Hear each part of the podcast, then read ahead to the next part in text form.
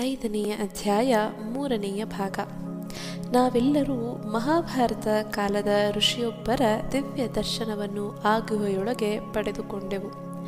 ಇದರಿಂದ ಉತ್ಸಾಹಗೊಂಡ ನಾವೆಲ್ಲರೂ ನಮ್ಮ ಉತ್ಸಾಹವನ್ನು ತಡೆಯಲಾರದೆ ಅಮರರಿಗೆ ಎಲ್ಲವನ್ನೂ ವರದಿಸಿದಾಗ ನಮಗೆ ತಿಳಿದ ವಿಷಯ, ಅಮರರಿಗೆ ಇವೆಲ್ಲವೂ ಮೊದಲೇ ತಿಳಿದಿತ್ತು ಎಂಬುದು. ಒಂದು ದಿನ ಅಮರ ತಾವು ಆ ವಾರದಲ್ಲಿ ಕೈಗೊಂಡ ಸೂಕ್ಷ್ಮ ಲೋಕದ ಕೆಲಸವನ್ನು ವರ್ಣಿಸಿದರು.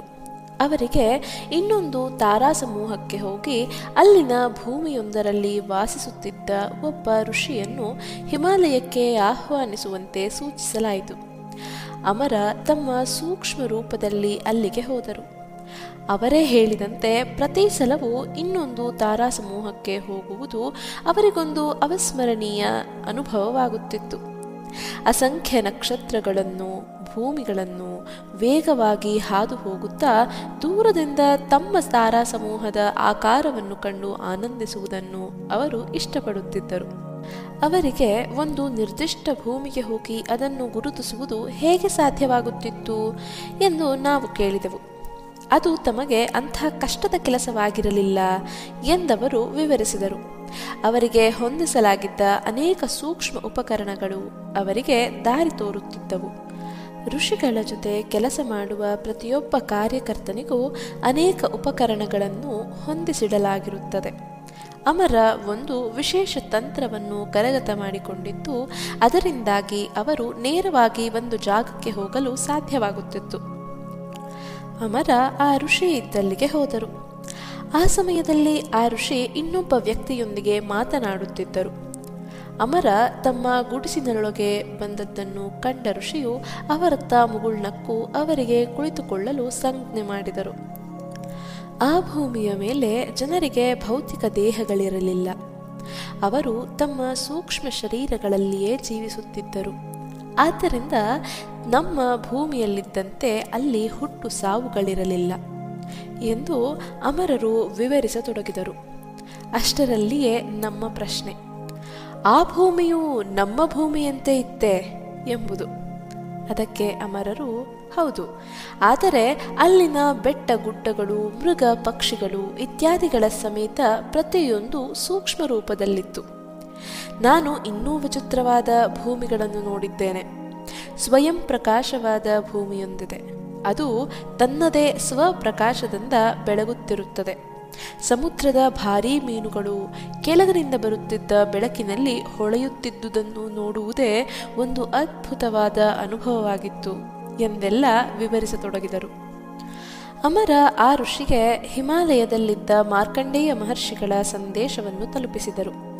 ಆ ಋಷಿಯು ಆ ಸಮಯದಲ್ಲಿ ತಮಗೆ ಬಿಡುವಿಲ್ಲದಿದ್ದರಿಂದ ಮಾರನೆಯ ದಿನ ಬರುವಂತೆ ಅಮರರಿಗೆ ತಿಳಿಸಿದರು.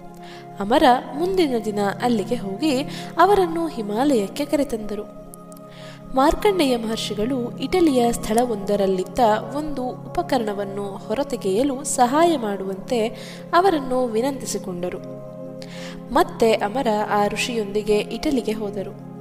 ಒಂದು ಕಾಲದಲ್ಲಿ ಅವಳಿ ನಗರಗಳಾದ ಸೋಡೋಮ್ ಮತ್ತು ಗೊಮೋರಾ ಇದ್ದ ಸ್ಥಳದಲ್ಲಿ ಅವರು ಭೂಮಿಯಾಳಕ್ಕೆ ಇಳಿದ ನಂತರ ಆ ಋಷಿಯು ಒಂದು ಗಂಟೆಗೂ ಹೆಚ್ಚು ಕಾಲ ಹುಡುಕಿ ಆ ಉಪಕರಣವನ್ನು ಹೊರತೆಗೆದರು.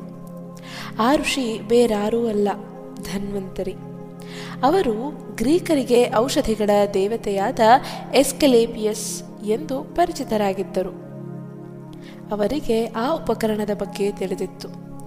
ಹಿಂದೆ ಸೊಡೋಮ್ ಮತ್ತು ಗೊಮೋರ ನಗರಗಳ ಪ್ರಜೆಗಳು ದೇವರ ಎಚ್ಚರಿಕೆಗೆ ಕಿವಿಗೊಡದೆ ತಮ್ಮ ಪಾಪಿಷ್ಠ ಜೀವನ ಕ್ರಮಗಳನ್ನು ಮುಂದುವರೆಸಿದಾಗ ಆ ಉಪಕರಣದ ನೆರವಿನಿಂದ ಆ ನಗರಗಳನ್ನು ಧ್ವಂಸಗೊಳಿಸಲಾಗಿತ್ತು.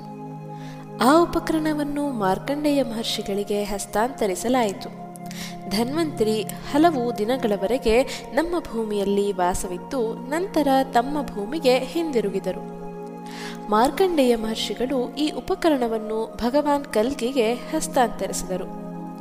ಭಗವಾನ್ ಕಲ್ಕಿ, ನಮಗೆ ಅವರ ಬಗ್ಗೆ ಮತ್ತಷ್ಟು ತಿಳಿದುಕೊಳ್ಳಬೇಕಿತ್ತು. ಅಮರ ಸೂಚ್ಯವಾಗಿ ಹೀಗೆ ವಿವರಿಸಿದರು. ಭಗವಾನ್ ಕಲ್ಕಿ ಸಾವಿರದ ಒಂಬೈನೂರ ಇಪ್ಪತ್ನಾಲ್ಕರಲ್ಲಿ ಶಂಬಲದಲ್ಲಿ ಹುಟ್ಟಿದರು. ಉಳಿದ ಅವತಾರಗಳಂತೆ ಅವರಿಗೂ ವಿದ್ಯಾಭ್ಯಾಸ ಮತ್ತು ತರಬೇತಿಗಳನ್ನು ಶಂಬಲದಲ್ಲಿ ನೀಡಲಾಯಿತು. ಈಗ ಅವರು ಶಂಬಲದಲ್ಲಿ ವಾಸಿಸುತ್ತಿದ್ದಾರೆ. ಅವರು ಇಪ್ಪತ್ನಾಲ್ಕು ವರ್ಷದ ವಯಸ್ಸಿನಲ್ಲಿಯೇ ಉಳಿದುಕೊಂಡಿದ್ದಾರೆ. ಏಕೆಂದರೆ ಶಂಬಲದಲ್ಲಿ ಎಷ್ಟೇ ವರ್ಷವಾದರೂ ಒಬ್ಬ ವ್ಯಕ್ತಿಗೆ ಇದಕ್ಕಿಂತ ಹೆಚ್ಚಿನ ವಯಸ್ಸಾಗುವುದಿಲ್ಲ. ನಮ್ಮ ಋಷಿಗಳು ಮುಂದೆ ಪ್ರಳಯದ ವಿನಾಶಕಾರಿ ಸಮಯದಲ್ಲಿ ಉಪಯೋಗವಾಗಲೆಂದು ಕಲ್ಕಿಯನ್ನು ಹೆಚ್ಚಿನ ಶಕ್ತಿಗಳು ಮತ್ತು ಉಪಕರಣಗಳಿಂದ ಸಜ್ಜುಗೊಳಿಸುತ್ತಿದ್ದಾರೆ.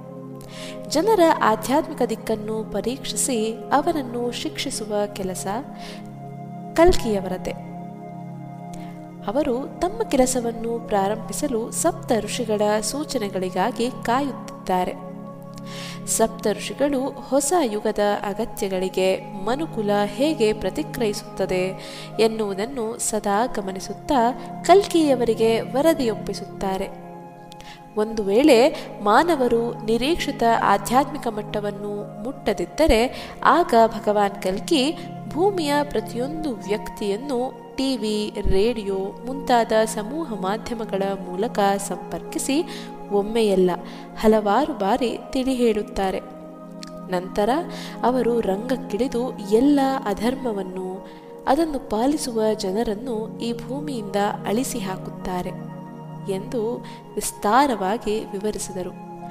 ಇದನ್ನೆಲ್ಲ ಕೇಳಿ ಉತ್ಸುಕರಾಗಿದ್ದ ನಾವು, ಅವರನ್ನು ಭೇಟಿಯಾಗಬಲ್ಲೆವೇ ಎಂದು ಕೇಳಿದಾಗ ಅಮರರು ಹೌದು ಎಂದು ಉತ್ತರಿಸಿದರು. ಹಾಗಾದರೆ ಯಾವಾಗ ಭೇಟಿಯಾಗಬಲ್ಲೆವು?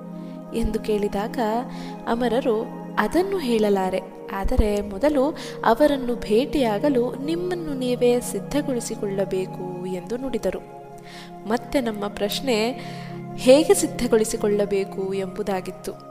ಅದಕ್ಕೆ ಅಮರರು ಧ್ಯಾನದಿಂದ ಮತ್ತು ನಿಮ್ಮ ಬದುಕನ್ನು ಆಧ್ಯಾತ್ಮಿಕಗೊಳಿಸಿಕೊಳ್ಳುವುದರಿಂದ ನೀವು ಅವರನ್ನು ಭೇಟಿಯಾಗಲು ನಿಮ್ಮನ್ನು ನೀವೇ ಸಿದ್ಧಗೊಳಿಸಿಕೊಳ್ಳುವಿರಿ ಎಂದು ಹೇಳಿದರು.